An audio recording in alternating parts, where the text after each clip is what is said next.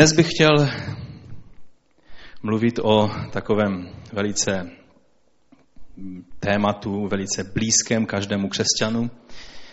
A já bych to tak začal od starého zákona. Už jsme měli, eh, měli slovo na tom projektoru o soli a soli si budeme všímat trošku víc dnes, ale já bych začal z druhé knihy královské, z druhé kapitoly od 19. verše. Druhá kniha královská, druhá kapitola od 19. verše. Tamější muži, zřejmě jeriští muži, eh, protože se jednalo eh, tehdy o město Jericho, Elíšovi řekli, pohleď prosím, pane, v tomto městě se dobře bydlí, jak sám vidíš. Ale voda je špatná a zem neúrodná. Odpověděl jim, přineste mi novou mísu a dejte do ní sůl. Když mu to přinesli, šel k vodnímu pramení, vhodil do něj sůl ze slovy, tak praví hospodin, uzdravují tyto vody. Už odsud nevzejde smrt ani neplodnost. A ty vody jsou zdravé až dodnes přesně, jak Eliša řekl. Potom se odtud vydal vzhůru do Betelu. Když stoupal po cestě, vyšli z města nějací výrostci a posmívali se mu a pokřikovali na něj, táhni plešouné, táhni plešouné. Ten verš jsem vlastně nechtěl číst, to raději nebudeme o těchto věcech mluvit, ale to, co je před tím veršem, si myslím, že stojí za to, abychom, abychom si toho textu povšimli. Jak jsem už řekl, to město, ve kterém se ta situace udála, bylo Jericho a bylo to krátce na to, jak, Eli, jak Eliáš byl vzat do nebe a e, když e, ti učedníci proročtí a ti mužové jeriští viděli, že protože vlastně to místo, kde se to Elišo, e, Eliáši stalo, tak je naproti města Jericha, na druhé straně Jordánu. A když, to, když viděli, jak on vzal to roucho Eliášovo a udržel z ním vodu a voda se rozestoupila, tak pak před ním padli a poklonili se mu, protože uviděli boží moc a boží pomazání na Elišovi. Ale pak vidíme, že, eh, že oni eh, řekli, no musíme jít hledat Eliáše a tak tam běhali několik dnů po všech pahorcích a po všech místech a hledali Eliáše, protože řekli, když ho duch boží se ho chopil, tak možná s ním někde praštil o nějakou horu zvláštní představa o duchu svatém, že? že někoho veme a pak najednou na něho zapomene a někde ho zahodí. Eliáš byl ve velice bezpečném místě. Byl u pána a je tam dodnes. A když se zjevil nahoře proměnění, o které jsme nedávno teď mluvili, tak byl, bylo možné, aby se tam zjevil právě proto, protože on je u trůnu Božího. A potom ti mužové přišli Řekli, měl si pravdu ohledně toho, že Eliáše nenašli, ale řekli, máme tady problém. A ta, to město je velice pohodlné, velice pěkné, ale je tady problém, že voda způsobuje neplodnost. Zdá se, že to slovo znamená neúrodu země, ale může taky znamenat obecnou neplodnost, kterou způsobovala ta voda jak u dobytka, u lidí a tak i u vlastně vegetace. A Elíša eh, udělal věc, která proměnila nebo která, která vyřešila ten problém a to řešení bylo natrvalo. A moje první otázka dnes je, co bylo tím, tím řešením? Abychom se zastavili u toho, co bylo tím řešením na skaženou vodu, způsobující neplodnost země. Byla to samozřejmě sůl. A to, co Eliša udělal, tak nejenom, že vyřešil problém tohoto města, ale také ukázal lidem důležité znamení. Protože eh, jedině, eh, jedině skrze boží zásah, jedině skrze to, že Bůh udržuje svou mocí zem ve zdraví, tak zem může být zdravá a může být plodná a přinášet ovoce. Tehdy byl velký problém, že eh, tam bylo jedno z takových center v tom městě uctívání Bála a Bál byl eh, pokládan za, nebo Bál byl bohem úrody, plodnosti a všech těchto věcí, které souvisí právě s tím problémem, které to město mělo.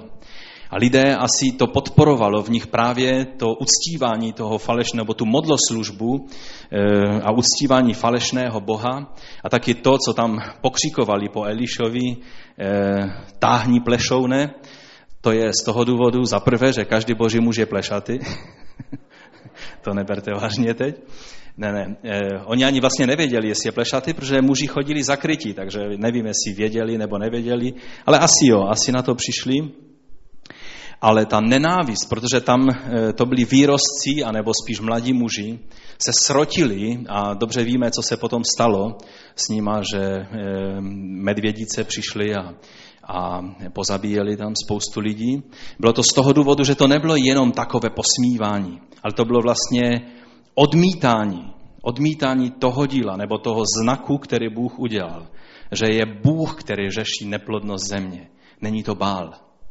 A je zvláštní, že ten jedny, jeden zákrok, který Eliša udělal, že vsypal tu sůl do toho pramene, od té chvíle ta voda, i když to byl pramen, to znamená, že ta sůl byla za chvíli vyplavená a byla pryč.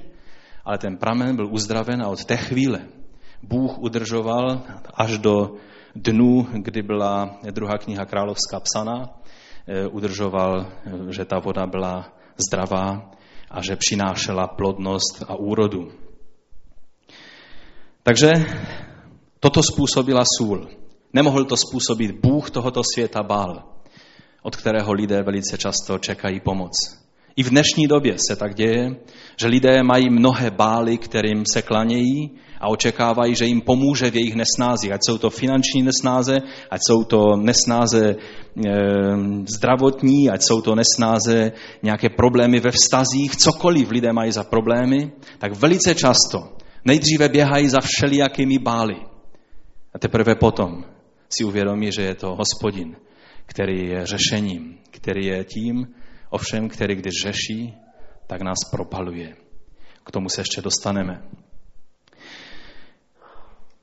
Eliša to znamení, které udělal, poukázal na Boha.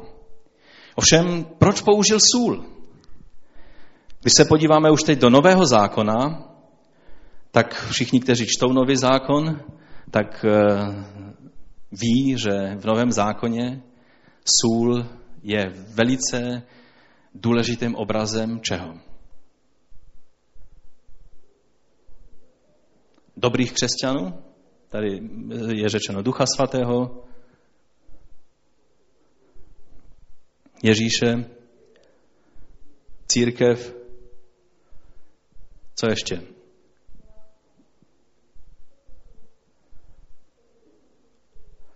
No, mohli bychom asi se dostat hodně do široka. Bible nám jasně ukazuje a říká, a pojďme si to přečíst, proč vám to mám vysvětlovat, když to je napsáno tak krásně v, u Matouše a taky na dalších místech. Přečteme si dvě místa. U Matouše z páté kapitoly, zkázání nahoře, od 13. verše a pak z Marka, Evangelia Markova, to je to slovo, které tam máte na obrazovce, z 9. kapitoly od 49. verše. 13. verš Matouše, 5. kapitoly Matouše říká, jestli to čtu správně, vy jste sůl. Vy jste sůl země.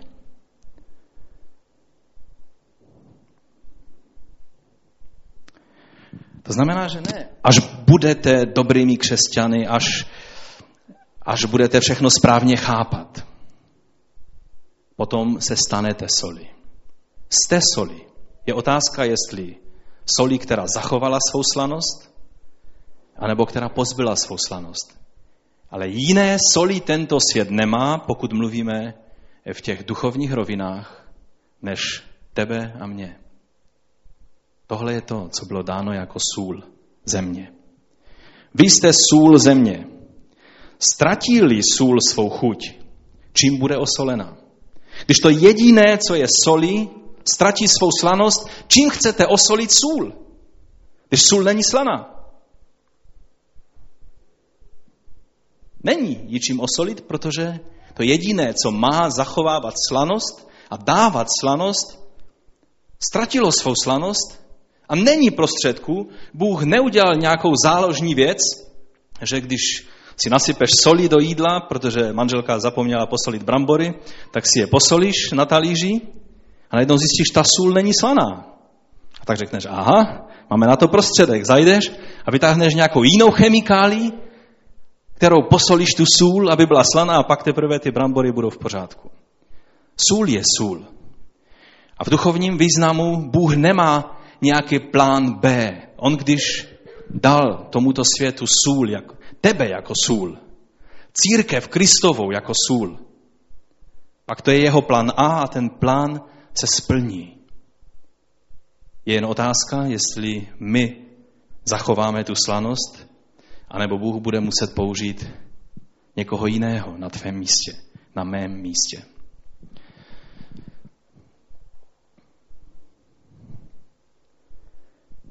Takže ta otázka, čím bude osolena, tady vysí ve vzduchu.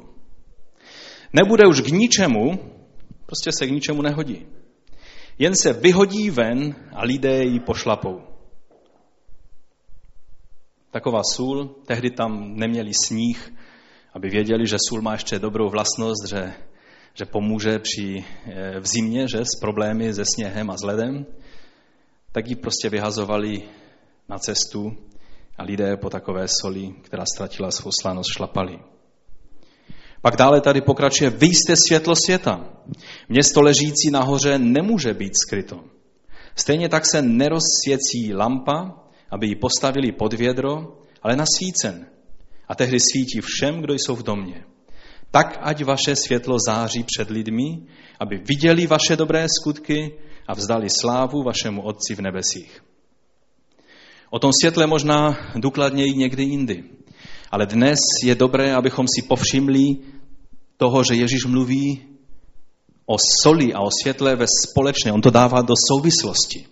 On jakoby argumentuje na základě toho, co, eh, co, co je vidět na světle, tak ukazuje na důležitost soli a na vlastnosti soli.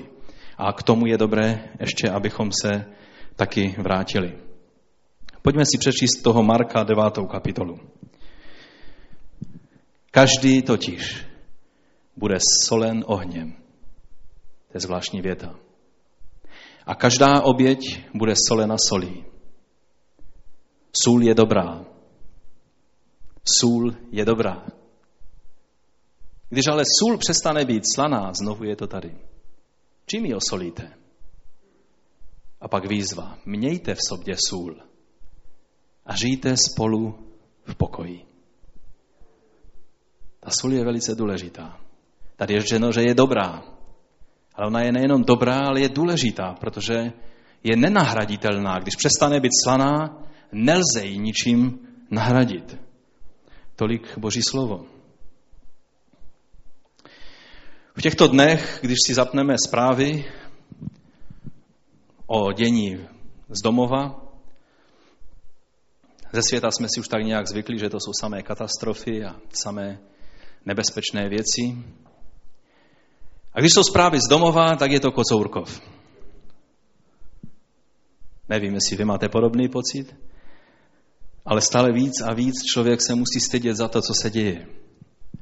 Jaké věci ještě vylezou, co ještě bylo možné, aby se na nejvyšších místech mohlo dít.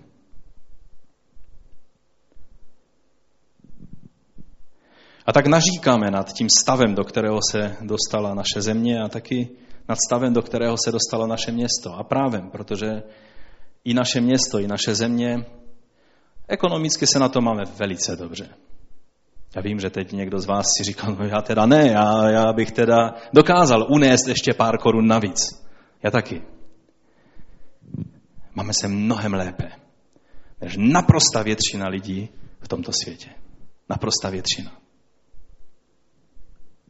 Pokud musíme řešit problémy s nadváhou a řešit a přemýšlet, co jíst, abychom nestloustli, řečeno tak po lopatě, tak se máme hodně dobře. Jsou lidé, kteří uvažují, jestli jejich děti nezemřou hlady. To jsou trošku jiné problémy. Je mnoho lidí, kteří neví, kde budou spát na druhý den. Jsou lidé, kteří řeší skutečně jiné problémy, než ty, které většinu z těch problémů, které my řešíme, jsme si stejně sami vytvořili a zavinili a způsobili, že ty problémy jsou. Někdy na to trošku zapomínáme a zlobíme se na celý svět, na Boha, na všechny kolem nás a přitom si neuvědomujeme, že sklízíme pouze ovoce toho, co jsme zaseli. Ale to je na jiné téma.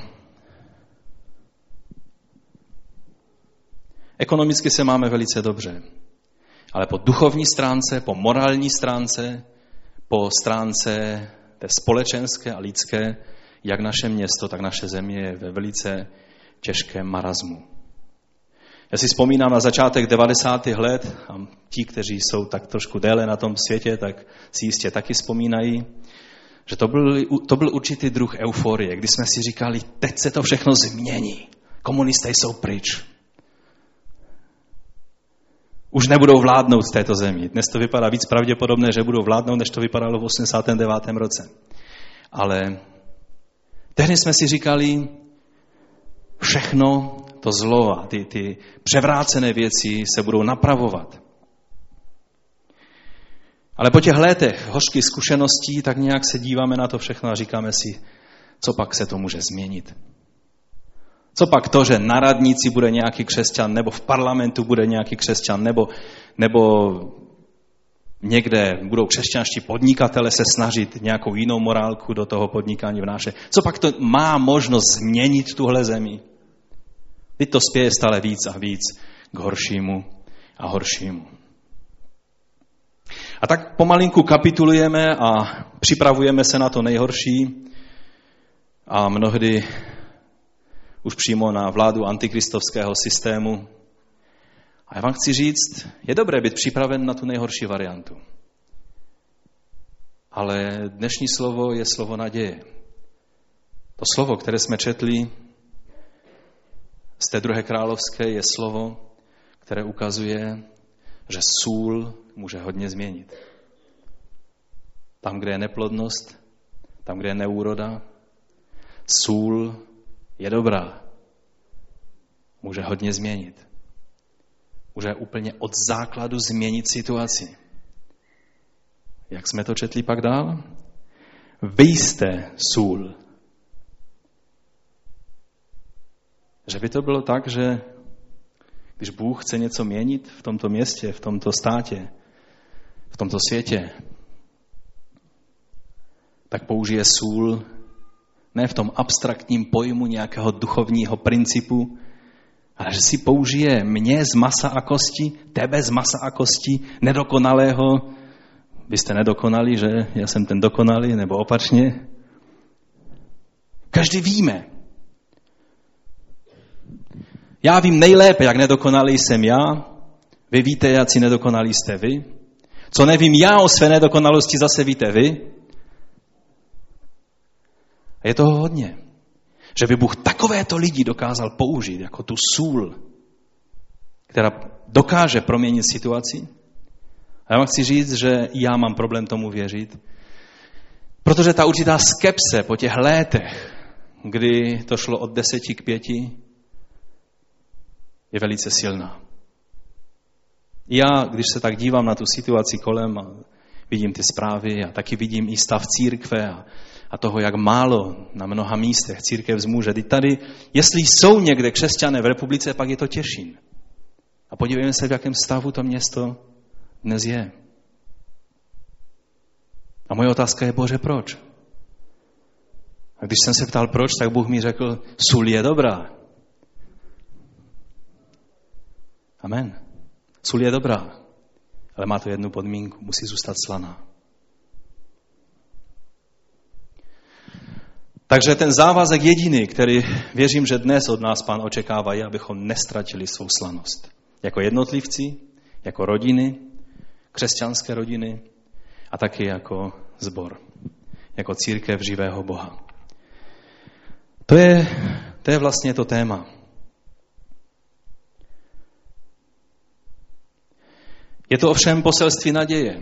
To není, že nás Bůh dneska se chystá cepovat, nebo nějakým způsobem ukázat, jak jsme, jak jsme k ničemu a jak se hodíme jenom k tomu, abychom byli vyhozeni na zem a pošlapáni, protože sůl, která není slaná, se jedině k tomu hodí.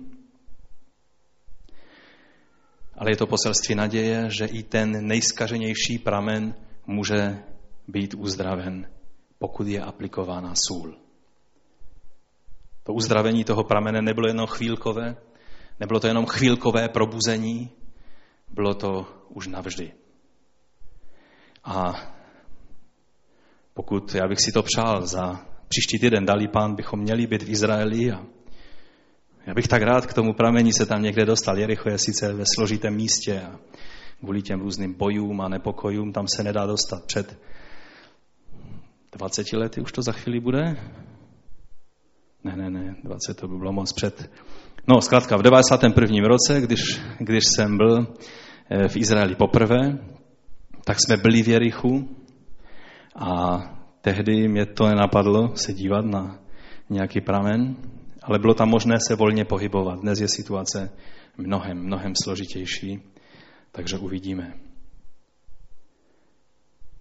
Sůl, když působí, ta duchovní sůl, tak působí trvale. A podle Ježíše tou solí si ty a já. Pojďme si za druhé říct něco o soli. Já tady nebudu dělat, jako ve většině kázání tohoto typu se mluví o účincích soli, pomalu se rozebírá chemický vzorec soli a, a působení a tak dále. Já toto nechci činit.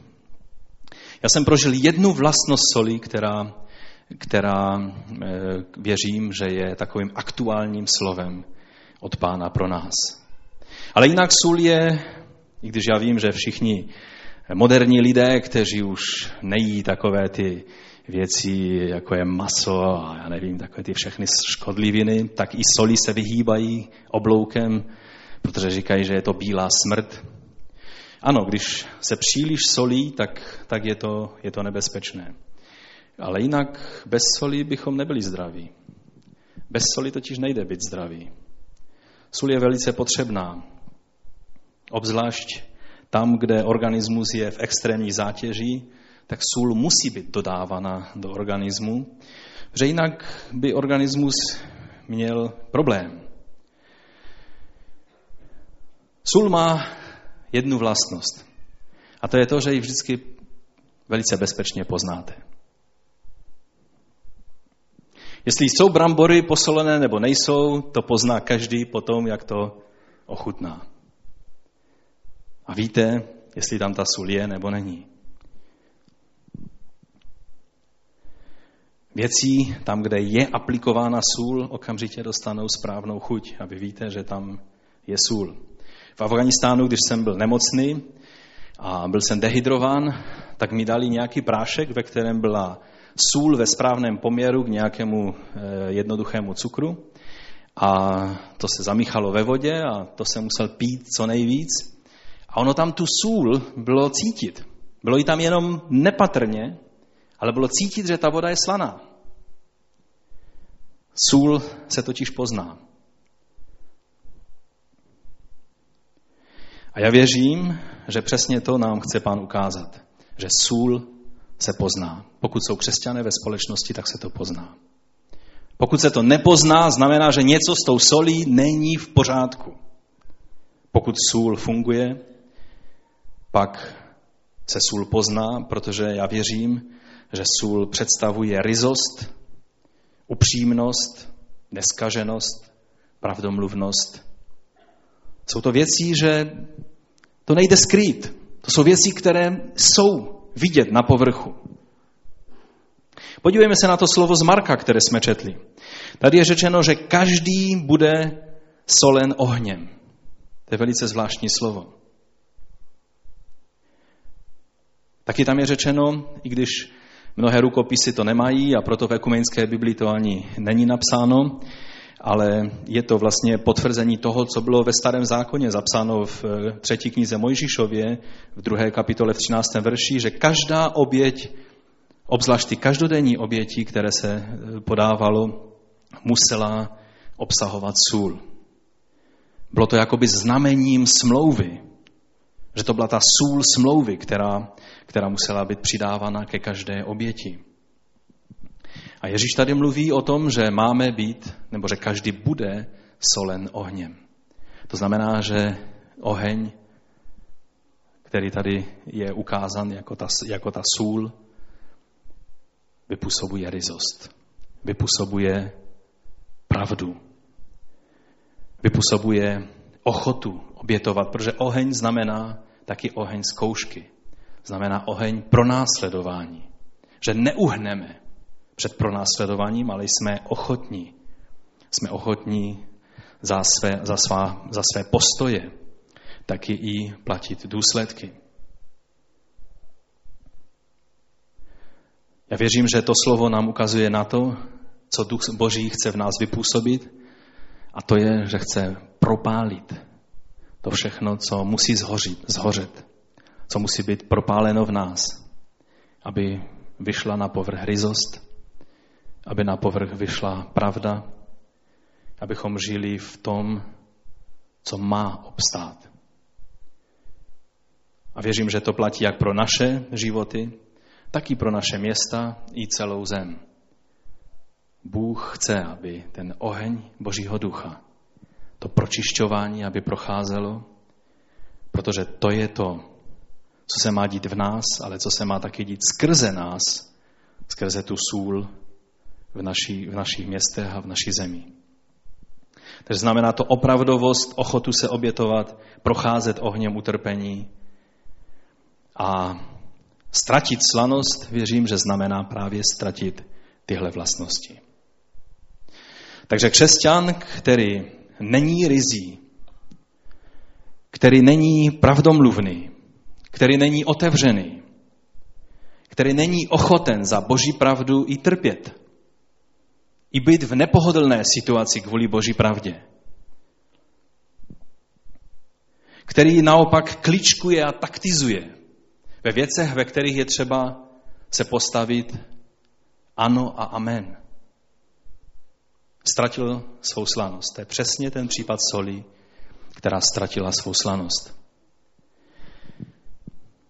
A není k ničemu. A boží dílo velice často je pošlapáváno a leží na zemi jen kvůli tomu, že sůl ztratila svou slanost. Boží slovo není ve vážnosti, lidé šlapou po božím slovu a my se na to zlobíme a, a někdy žel je to kvůli tomu, že my jsme ztratili svou slanost.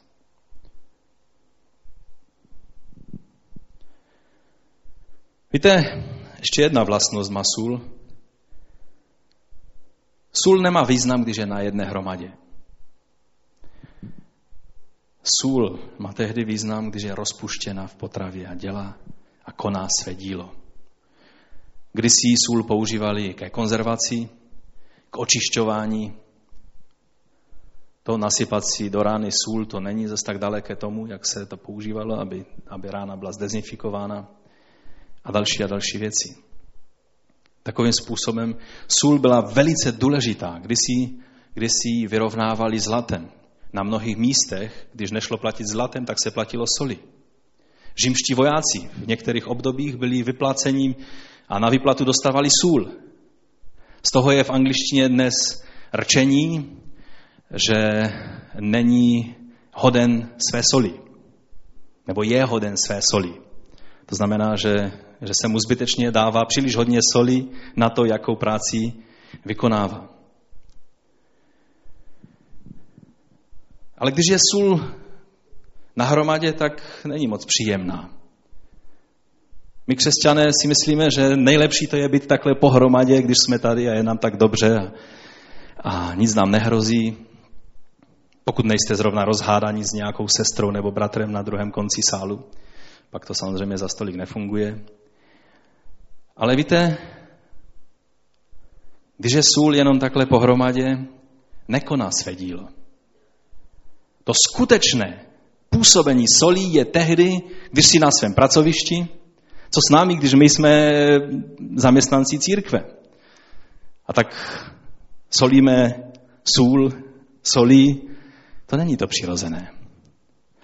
Velice často ti, kteří jsou v křesťanských rodinách, na křesťanských školách, v křesťanském zaměstnání, mají ten pocit, že, že skutečně mají málo kontaktu s tím vnějším světem. A ono je to pravda. A velice často si tak zvykneme na to, že už přestaneme vyhledávat ten vnější svět, protože nám je dobře mezi, mezi svýma. Ale Bůh chce, aby sůl působila. Aby měla možnost působit tam, kde je potřeba. A tak když máš kolegy v zaměstnání, a tak si říkáš, no musím to s nima přežít a snažíš se izolovat, Velice často si tu izolaci dokonce omlouváme tím, že přece nebudu mít nic společného s těmi eh, prostě posměvači a bezvěrci a tak dále. Neměj nic společného s jejich hříchy. Nechoď s nima na jedno do hospody, aby si mluvil blbé hospodské keci s nima. Ale buď s nima v kontaktu. Pozví je k sobě domů. Buď soli. Nechej se ty pozvat k ním domů. Protože sůl může působit jedině tehdy, když je tam, kde má být. A to není v solničce. To není na hromadě. Ale tam, kde má to dílo záchovné, to dílo proměňující, má způsobovat.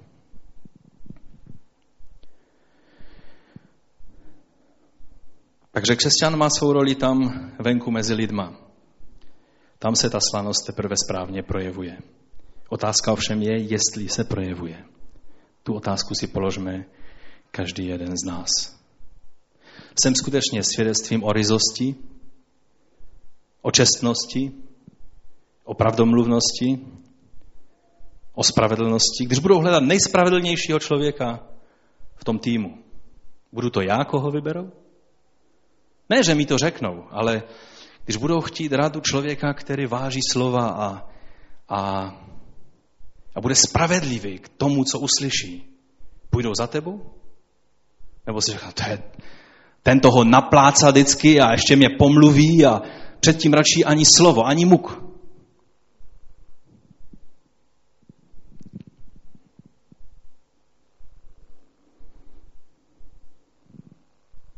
Jak nás vidí lidé kolem nás?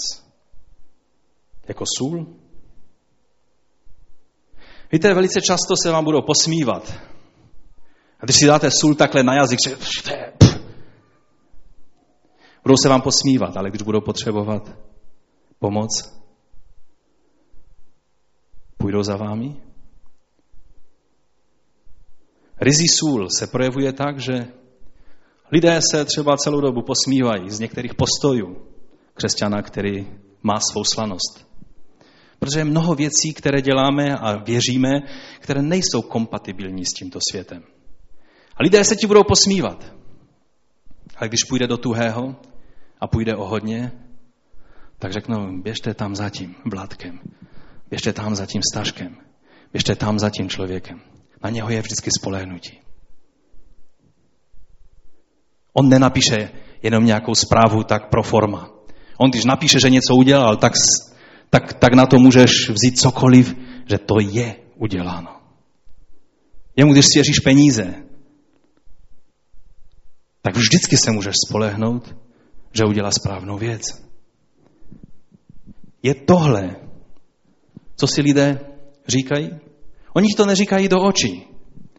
Ve světském zaměstnání většinou vám to lidé nebudou říkat, ty jsi takový slušný člověk, to je proto, že jsi dobrý křesťan. A my jsme tak rádi, že jsi dobrý křesťan. A tak si tě proto vážíme. To ti neřeknou.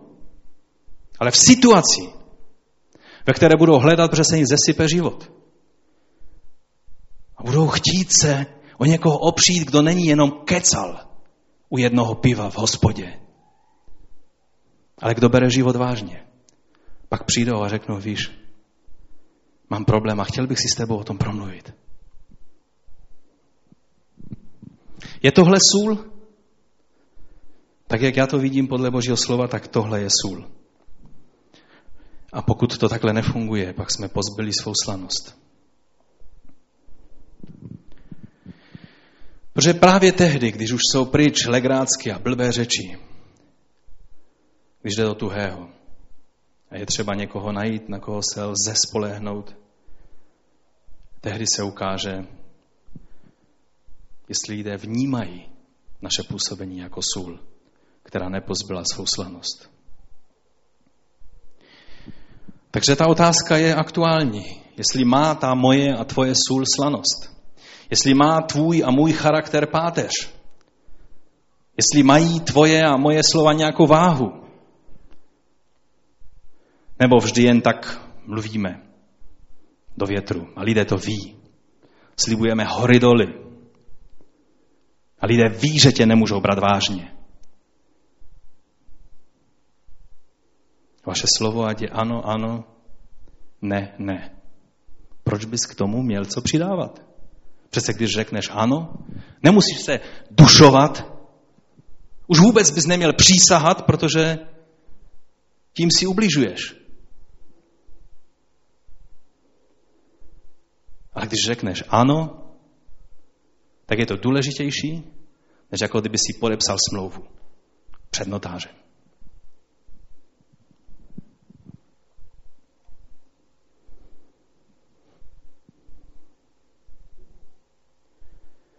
Když jsem četl zajímavou studii sociologickou a Manfred už tady na to dneska eh, tak trošku do toho ďobnul.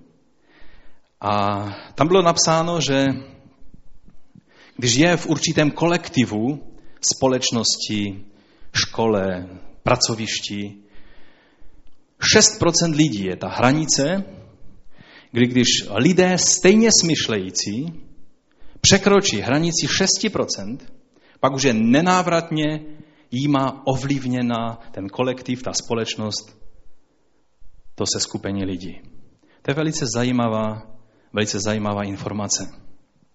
Já jsem si vždycky myslel kdysi, že musí být většina. To není pravda. Ano, většina, když je to v demokracii, tak většina rozhoduje. Ale když je, když je množství, které překračuje 6%, tak ten vliv už je nesmazatelný. Takhle působí sůl. Soli stačí trochu. A už je poznat. Když dáte jedno zrničko, to nepoznáte. Ale když jí dáte tu správnou míru, pak víte, že je tam sůl. Amen? A už se to nedá ničím, pak můžete sypat cukr, já nevím, co chcete sypat, ta sůl už tam bude. Už ji tam bude cítit. Včera byly volby a mě tak ten princip, když jsem se zrovna připravoval na to slovo, tak jsem si říkal, no vypadá, že budou tři zastupitelé znovu zrození křesťané mezi 27, jestli, jak jste to tady měli, protože já jsem tady nevolil v Těšině, takže můžu o těch věcech mluvit svobodně. Kolik 27 jste volili? Víte vůbec, kolik jste jich volili? Se tak na mě díváte někteří, jako by vás to ani nezajímalo. Tři z 27, to je víc než 6%, není-liž pravda. Já vím, že moje matematika je někdy taková složitá, ale myslím si, že je to víc. Je to nějakých 11, přes 11%, že? To je téměř dvojnásobek té kritické hranice. A já vám chci říct, je třeba, abychom se modlili za ty bratry a sestry, aby ta jejich sůl zůstala slaná. Politice jsou různé věci možné, ale křesťan by měl vždycky zůstat křesťanem. Jeho sůl by měla být vždycky soli, slanou soli. A ne to, co se hodí jenom na zem, aby lidé potom šlapali. Teď bych chtěl na závěr říct tři příklady ze Starého zákona, kde nám je ukázáno, že malinkaté množství božích lidí, kteří si zachovali svou slanost, způsobilo nevratnou změnu. A někdy to byla historická změna, která má své důsledky až do dnes. Takže můj třetí bod je, přítomnost božích dětí způsobuje, že nepravost je dána na světlo a Bůh je nakonec oslaven. Někdy máme pocit, že Jediná záchrana před korupcí a skažeností je, když přijede televize Nova a natočí na vlastní oči. A to je záchrana, protože konečně se o tom začne mluvit a soudy to začnou řešit. Ale já vám chci říct, že to je jenom zdání, které klame. Těmi, kteří jsou zárukou, že skaženost bude zastavena, je sůl. Jsou křesťané, pokud nestratí svou slanost.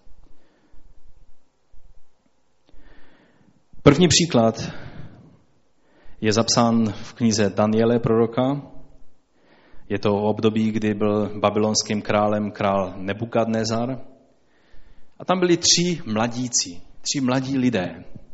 Byli to lidé, kteří byli spolu s Danielem. V zajetí byli odvezeni ze svých domovů. Předělali jim jména na bohoslužebná jména. Oni předtím měli nádherná židovská jména a to jim všechno pře, pr, e, změnili tak, že je známe jako Šadrach, Mešak a Abednego, což jsou ta škaredá, modloslužebná jména. A v těch třech příkladech, které si ukážeme, tak vždycky je vidět určitý stejný vzorec, který se tam stejný, stejný podobnou, podobnou situaci tam uvidíme a taky i řešení je nám ukázáno, že je to právě ta sůl, kdy boží člověk si zachová svou slanost a Bůh si to použije. Takže v době, Babylon, eh, tehdy v té době babylonský král, když tam byli ti tři mládenci, přišel s úžasným nápadem, že udělá obrovskou velikánskou sochu zlatou a že všichni lidé se budou muset poklonit. Ten král Nebukadnezar, to byl více méně spravedlivý král. Byl více méně čestný. Ale vždycky, kde je více méně čestný král, se najdou rádci, kteří to s tím královstvím vůbec nemyslí dobře. A tak i tam byli zlí a buď to byli neschopní, anebo naopak všeho schopní úředníci, kariéristé, pokrytci, pomocníci krále. Ale byli tam tři mládenci. Byli tam tři mladí muži, kteří se nebáli postavit králi na odpor v té zásadní věci a rozhodli se nepoklonit tomu obrazu nebo té soše. Oni neměli záruku. Nepřišel anděl Gabriel a neříká, víte, neklánějte se, vy jste v pořádku, máte protekci v nebi, nic se vám nestane. Oni řekli králi, ať náš náš Bůh, kterému se kláníme a kterého uctíváme, vetrhne. A nebo se to nestane. Jedno je jisté. My víme, že není správné, abychom vzdali úctu, modlářskou úctu téhle soše nebo komukoliv jinému než našemu Bohu. A proto my se nepokloníme, ať to mají jakékoliv důsledky. Cítíte v tom tu sůl? To nebylo taktizování, to nebylo zhánění známostí, abych si zachránil kůži. To byl zásadní postoj. Ať mě Bůh vytrhne nebo ne. Já vím jedno, že v téhle situaci se zachovám podle Božího slova. A je na Bohu, jak s tím naloží. Pokud se postaví na mou obranu, haleluja. Pokud ne, haleluja. To se dobře mluví. Ale každý z nás byl určitě v situaci, kdy jsme si říkali, bože, když mě ty nevetrneš, tak je konec. To haleluja pak přichází hodně stěžka. Ale když ho jsme schopni vyslovit, pak je to dobré. No a víme, jak to pokračovalo dál. Oni se nepoklonili a dostali se do obrovských problémů. Byla tam pec, kterou rozžhavili tak, že nebyla v životě takhle rozžhavená. Ti lidé, co byli zvyklí tam házet ty vězně do té peci, dokonce archeologové vykopali základy té peci a proto je to historicky prokázaná věc, že se tohle používalo v Babyloně. Tak ti muži, kteří, kteří tam měli vhodit ty mládence, tak oni nevydrželi ten, ten oheň A oni byli totiž zvyklí, že to bylo trošku méně rozpáleno běžně. Teď to bylo mnohem víc. No a vhodili tam všechny tři mládence a víme, jaký byl výsledek. Král se přes to kukátko nějaké podíval a říká, nehodili jsme tam tři? Jak to, že jsou tam čtyři? A ten čtvrtý vypadá jako syn Boží. Haleluja, to taky byl syn Boží ve vlastní osobě. Byl to náš pán Ježíš Kristus, který přišel a tak vzal ty chlapce kolem ramena a říká, vy jste byli věrní a já vás zachovám. Nestratili jste svou slanost a proto vaše svědectví půjde dál. A král říká, pojďte ven, Šadraku, Mešaku a Bedneu, pojďte ven. A změna byla tak radikální, abych to, abych to nezdržoval, protože známe ten příběh. Tak byl vydán dekret, který proměnil celé království pro věrnost, pro slanost těchto tří mladíků. Bylo, byla celá obrovská babylonská říše proměněna a král vydal nařízení, že nikdo nesmí říct ani jedno jediné slovo proti Bohu a proti božímu lidu. A to je velká proměna. Protože nestratili svou slanost, takhle ta sůl zapůsobila. Haleluja. Oni, nebyli, oni nebyli 6%. Oni nebyli ani promile. Ale protože nestratili svou slanost, Bůh si použil jejich postoj a byla to proměna a svědectví celému světu. Další podobná situace se stala za médského krále Darjaveše, a tady je přímo svědectví samotného Daniela. Čteme o tom v šesté kapitole proroka Daniela. Zase tam máme více méně čestného a spravedlivého krále. To je zajímavé, že ti králové vycházejí celkem slušní lidé. Ale zase se tam našli zlí a proradní, úředníci, kariéristé a pokrytci, zcela neschopní nebo naopak schopní čehokoliv. Není to zajímavé, že se vždycky najdou v těch různých vládách a, a, a, a úřadech takovýto lidé? To je zajímavé. Ale byl tam modlící se Daniel. Ti různí zlí lidé, kteří chtěli Daniele zničit, vymysleli past. A stačilo, stačila jednoduchá věc, že by Daniel přestal z jednu věcí, kterou mnozí z nás ani pravidelně neděláme. A to je, že se pravidelně denně modlil. A on s tím nepřestal, i když mu hrozila smrt za to, že v tom bude pokračovat. A je to známý, velice známý příběh, proto se nebudu o toho dlouho zdržovat. Ale to, že Daniel nestratil svou slanost, a zůstal i nadále se modlit za, za svůj národ, za říši, za krále, za všechny lidi. Modlil se, on byl zvyklý se modlit vždycky při otevřených oknech, pak ani tu věc nezměnil. Nad to jednu věci bych asi uvažoval. No, musím se modlit u otevřených oken? Ale oni se vždycky modlili otevřeným oknem, aby se mohl dívat směrem na Jeruzalém a ta modlitba, která je v každém židovi příští rok v Jeruzalémě. Tak oni se dívali prostě tím směrem eh, na Jeruzalém a on ty okna otevíral, i když mu hrozilo smrtelné nebezpečí. A taky, že jo, za krátkou dobu byl kde? Byl mezi lvy. Je třeba podotknout mezi hladovými lvy kteří už dlouho neměli svou snídaní ani oběd, ani večeři a čekali, že jim nějaké sousto padne a Daniel byl to sousto. Ale když Bůh sedne, nebo boží anděl sedne na tlamu lvům, tak ani ten nejhladovější lev ti nemůže ublížit. Daniel nestratil svou slanost a Bůh poslal svého anděla a zachoval ho v té situaci. A král, který když vydal nařízení, tak už to nemohl změnit a byly tam pečeti na, té, na tom kameni, které hodili, to je jako, mě to připomíná vždycky ten kámen Ježíšův, kámen, který byl na hrobě Ježíše a teď tam zapečeťte a dejte tam všechny ty, ty razítka pečetí a stráže římské stály.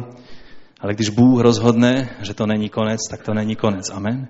Ve věci Ježíše ten kámen byl odvalen, Ježíš byl vzkříšen, protože on taky měl tu svoji sůl, tu svoji slanost.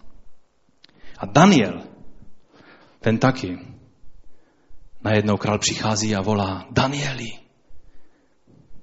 dokázal tě ten tvůj Bůh zachovat. To je zvláštní, protože to ukazuje, že ten král tak trošku měl naději, že přece jenom ten, ten Bůh Danielův je mocný. To znamená, že Danielovo svědectví bylo velice, velice dobré. A pak vytáhli Daniele, živého a celého, a ti, kteří to osnovali, tak tam skončili. Ještě nedopadli na zem. A lví si řekli, no konečně, děkuji ti Bože za ty dary. A měli svůj oběd. Protože velice často se stává, že ten, kdo osnova tu pas, to říká i Boží slovo někde v přísloví nebo tam někde. Ten, kdo jámu kope, velice často sám do té jámy padá. Daniel nestratil svou slanost a král vydal pak dekret, aby se v celé říši všichni třásli před Danielovým Bohem hospodinem. To bylo svědectví, které proměnilo celou říši a to bylo jedno z největších království, které kdykoliv existovalo. Bůh zasáhl v jeho prospěch a Daniel nestratil svou slanost a byl svědectvím a je svědectvím až do dnes. A třetí a závěrečný příběh je z doby perského krále Achašveroše a to je dlouhý příběh, který je napsán v knize Ester. A je to příběh o Mardokaji a Esteře, kteří nestratili svou slanost. Zase tam máme více méně čestného, spravedlivého krále. To je zajímavé, že? Zase tam máme zlého a proradného úředníka Hamana, který hledal svůj vlastní prospěch. A je zvláštní, že Haman, Židé v těchto dnech hodně myslí na Hamana, právě kvůli tomu, že velice to Hamanovo počínání jim připomíná to, co dělá a co mluví iránský prezident Ahmadinejad.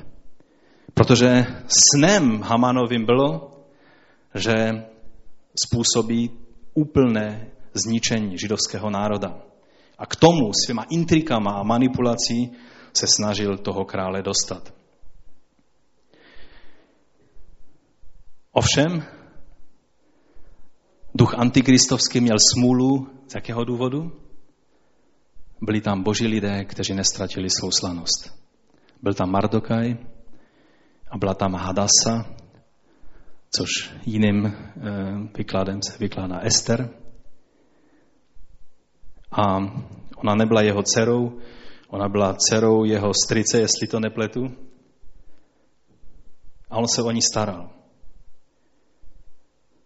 A teď bylo třeba, aby Ester zaujala postoj. Je to dlouhý, je to nádherný příběh a já věřím, že ten film, který teď zrovna v Americe běží, eh, který se jmenuje Jedna noc u krále, eh, který je právě o svědectví Ester a Mardokaji a o celé té situaci, která je popsána v knize Ester, tak je film eh, udělaný Hollywoodem velice, velice dobře a samozřejmě do Česka takovéto filmy moc nechodí, protože kdo by se na takové filmy díval, že? Hlavně, že se Češi stále dokola dívají na všelijaké ty komedie, které některé jsou nechutné, některé jsou celkem zdařilé. A tento film e, ukazuje celý ten příběh a je to velkolepě natočený film. Eh, dokonce se dostal do první desítky nejsledovanějších filmů ve Spojených státech. Takže uvidíme. Možná, že se, že se u nás objeví. Ale ten příběh určitě známe. V celé té knize Ester není ani jednou napsáno slovo hospodin nebo Bůh, a e, někteří se domnívají, že je to z toho důvodu, protože tu knihu si čtou vždycky, když se radují z toho o svátcích Purim, které jsou svátky radosti a natření z toho, že Bůh zachoval svůj lid a že Židé se zachovávají u těch svátků tak, že celkem bujaře a tak, aby neřekli, e, nevzali do úst jméno Boží nadarmo nebo u těch oslav, takže proto tam není e, jméno Boží zapsané. Nevím, jestli už to bylo tak nebo ne, to ví pán. Ale i když tam není jméno hospodinovo zmíněno ani jednou, tak celá tato kniha mluví o tom, že když křesťan nebo boží člověk nestratí svou slanost, tak Bůh si ho může použít k věcem, které překračují jeho představivost. Ester byla jednoduchá dívka, Král, perský král, žil v obrovském luxusu. To si nedokážeme představit. To je pohádkové, pohádkový luxus. Ehm, byl ten vladař tehdy, vlastně všichni takoví ti šejkové a ti chtějí napodobňovat ten lesk toho dvora perského. Taky když se řekne ráj, tak se mluví vlastně, nebo to slovo je používáno, eh, z, které označovalo zahrady toho perského krále. Prostě byli to, eh, byli to panovníci, kteří, kteří měli, a dostat se do jejich přítomnosti nebylo tak jednoduché. A tehdy, když Haman zosnoval celou tu, celý ten plán zničení pro židovský národ, tak Mardokaj najednou pochopil boží plán a řekl Esteře, možná se narodila pro čas právě takový, jako je teď. A možná si budeš chtít zachovat svůj život, ale pak ho stejně pozbydeš. To je biblický princip. Ale když půjdeš a budeš čelit, protože ona byla vybrána ze spousty jiných dívek, jako, jako manželka pro krále. Ovšem manželky nemohly přijít jen tak, kdy chtěli. To musela být eh, to je eh, na dlouhé povídání, proč to tak bylo. Ale když ona šla před krále, tak riskovala svůj život. A Bůh jí dal milost a ona našla milost v očích králových a celý židovský národ byl zachráněn. Tím, že nestratila svou slanost, že se přiznala ke svému národu. Že i když měla veškerou slávu a lesk na dosah, tak ona byla ochotná všechny ty věci ztratit, ztratit i svůj život, ale zůstat věrná tomu povolání, ve kterém Mardochaj jako její vychovatel jí vedl. Výsledek byl takový, že místo Mardochaje, který měl být pověšen na obrovský kůl, který postavil Haman před svým domem, tak když eh, se to celé otočilo a král pochopil, že byl Hamanem veden za nos a, a že to byl člověk, který, který chtěl zničit nejenom Židy, ale který by nakonec sáhnul i na jeho trůn, tak když hledali, jakým způsob ho potrestají, tak někdo tam z těch dvořanů řekl, no vlastně jeden kůl o jednom kůlu už postaveném, hotovém bych i věděl. A to je před Hamanovým domem, který postavil pro Mardokaj. Dobře, tak ho tam pověšte. A stalo se. A pak se situace úplně obrátila. Bylo to obrovské, jedno z největších vítězství pro Židy bylo právě tou situací, že Mardokaj zachoval svou sůl, svou slanost. A Ester, že zachovala svou slanost. Někdy máme takový pocit, no jo, ale Ester to byla dívka, která byla asi nejhezčí v celém království. Dnes bychom možná řekli, že to byla nějaká mis. Mardochaj, že to byl vlivný člověk. Někdy to bereme, že tohle eh, je výhoda, jindy zase se to bere jako nevýhoda, že každý, každá dívka, která je hezká, je podezřela. A já vám chci říct, že Bůh si použije a člověka více nebo méně hezkého, a člověka majetného nebo méně majetného, člověka z IQ kolem stovky, i hodně nad stovku, i pod stovku. To důležité je, abychom nestratili svou slanost. Aby naše slovo bylo ano, ano, ne, ne. Aby náš charakter měl pevnou páteř. Abychom byli rizí, abychom byli lidmi, na které se lze spolehnout, abychom byli pravdomluvní. Teď mluvím jak v mateřské školce. A přitom jsou to věci, které je tolik třeba, aby byly pravdou v našich životech. Povstaňme k modlitbě.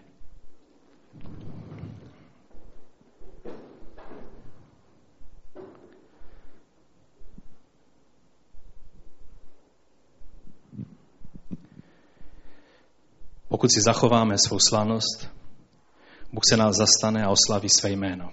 Na každém místě, na kterém tě postavil. On neříká, že nás vždycky vytrhne z každého problému, do kterého se dostaneme. Ale to jedno, co říká, říká, půjdeš-li přes oheň, budu s tebou. Půjdeš-li přes vodu, nestrhne tě prout. Budu s tebou. Ti mladenci neměli jistotu, jestli zhoří jenom ta pouta, že ta pouta zhořela okamžitě. Takový žár tam byl. Ale kdyby trošku věděli, což se dozvěděli, když byli v tom okamžiku v tom ohni. Kdyby trošku věděli víc o svém Bohu, tak by věděli, že jedno je zcela jisté. Že Ježíš se stoupí ze svého trůnu a přijde k ním. Bude s nima v tom ohni. Že tehdy, když si myslíme, že ten oheň je nejstrašnější a címe se nejvíc sami a opuštění a ublížení. Pokud nestratíme svou slanost a jsme věrní pánu a principům jeho slova, pak on je s námi v tom ohni. Pokud se vzdálila, jdeš si svýma cestičkama, svýma taktizujícíma klíčkama, pak je to tvůj problém. Pak je to tvoje věc, potřebuješ činit pokání a vrátit se, odkud si vypadnul. Ale pokud si nestratil svou slanost a stojíš při Bohu, v pokoře a v plném vědomí, kým je Bůh, pak když půjdeš přes oheň, On bude s tebou. On je ten, na kterého, když král zíral, říká si, teď jsme tam dali tři. A ten čtvrtý je jako syn Boží. Amen. Je to syn Boží. Pane, my ti děkujeme za to. My ti děkujeme za to, že ty jsi ten, který když jsme v ohni a nestratili jsme svou slanost, ty jsi ten, který jsi v tom ohni známý. Pane, já tě prosím, pomoz nám. Ty víš, z čeho jsme slepení. Ty víš všechny naše slabosti a slabiny. Pane, my se vkládáme nyní do tvé ruky. Pomoz nám. Aby naše sůl byla slaná. Aby náš charakter byl křesťanským charakterem. Aby naše slova byla ano, ne a amen. Pane, aby lidé, kteří jsou kolem nás, možná nebudou vždy rozumět, ale aby měli jistotu, že nikdy nejednáme nečestně, že nikdy neplácáme jenom do větru, ale že žijeme v bázní před tebou. Já ti děkuji, pane, za to, že ty jsi ten, který i skrze ty příklady ze starého zákona nám ukazuješ, že když zůstaneme tím, kým nás chceš mít a zachováme si svou slanost, že ty si to použiješ pro svoji slávu. A že proměníš i beznadějnou situaci a tak tě, pane, chceme i prosit za, za ty zástupce i tady v tomto městě, i za všechny bratři a sestry po celé republice, kteří se dostali, jsou křesťany a milují tvé jméno a dostali se do zastupitelstev. Pane, ty dej, aby zachovali svou slanost, aby to mohlo způsobit, že ta města a vesnice budou moci jednat ku prospěchu svých obyvatel. Aby si mohl žehnat, pane tak tě prosíme o to, aby si tomuto městu, ve kterém jsme, dal milost i v těchto dnech, když budou tvořit různé koalice a, a, a program a další věci. Pane, my ti děkujeme za to, že můžeme se vložit s důvěrou do tvých rukou. Vědět, že ty nás nenecháš na holičkách. Ať nám přijde projít tím ohněm, ať nás vytrhneš nebo nevytrhneš, ale že vždy můžeme mít jistotu, že když nestratíme svou slanost, ty jsi s námi. Ve jménu Ježíše Krista. Amen. Ať vás pán požehná. Pojďme zaspívat něco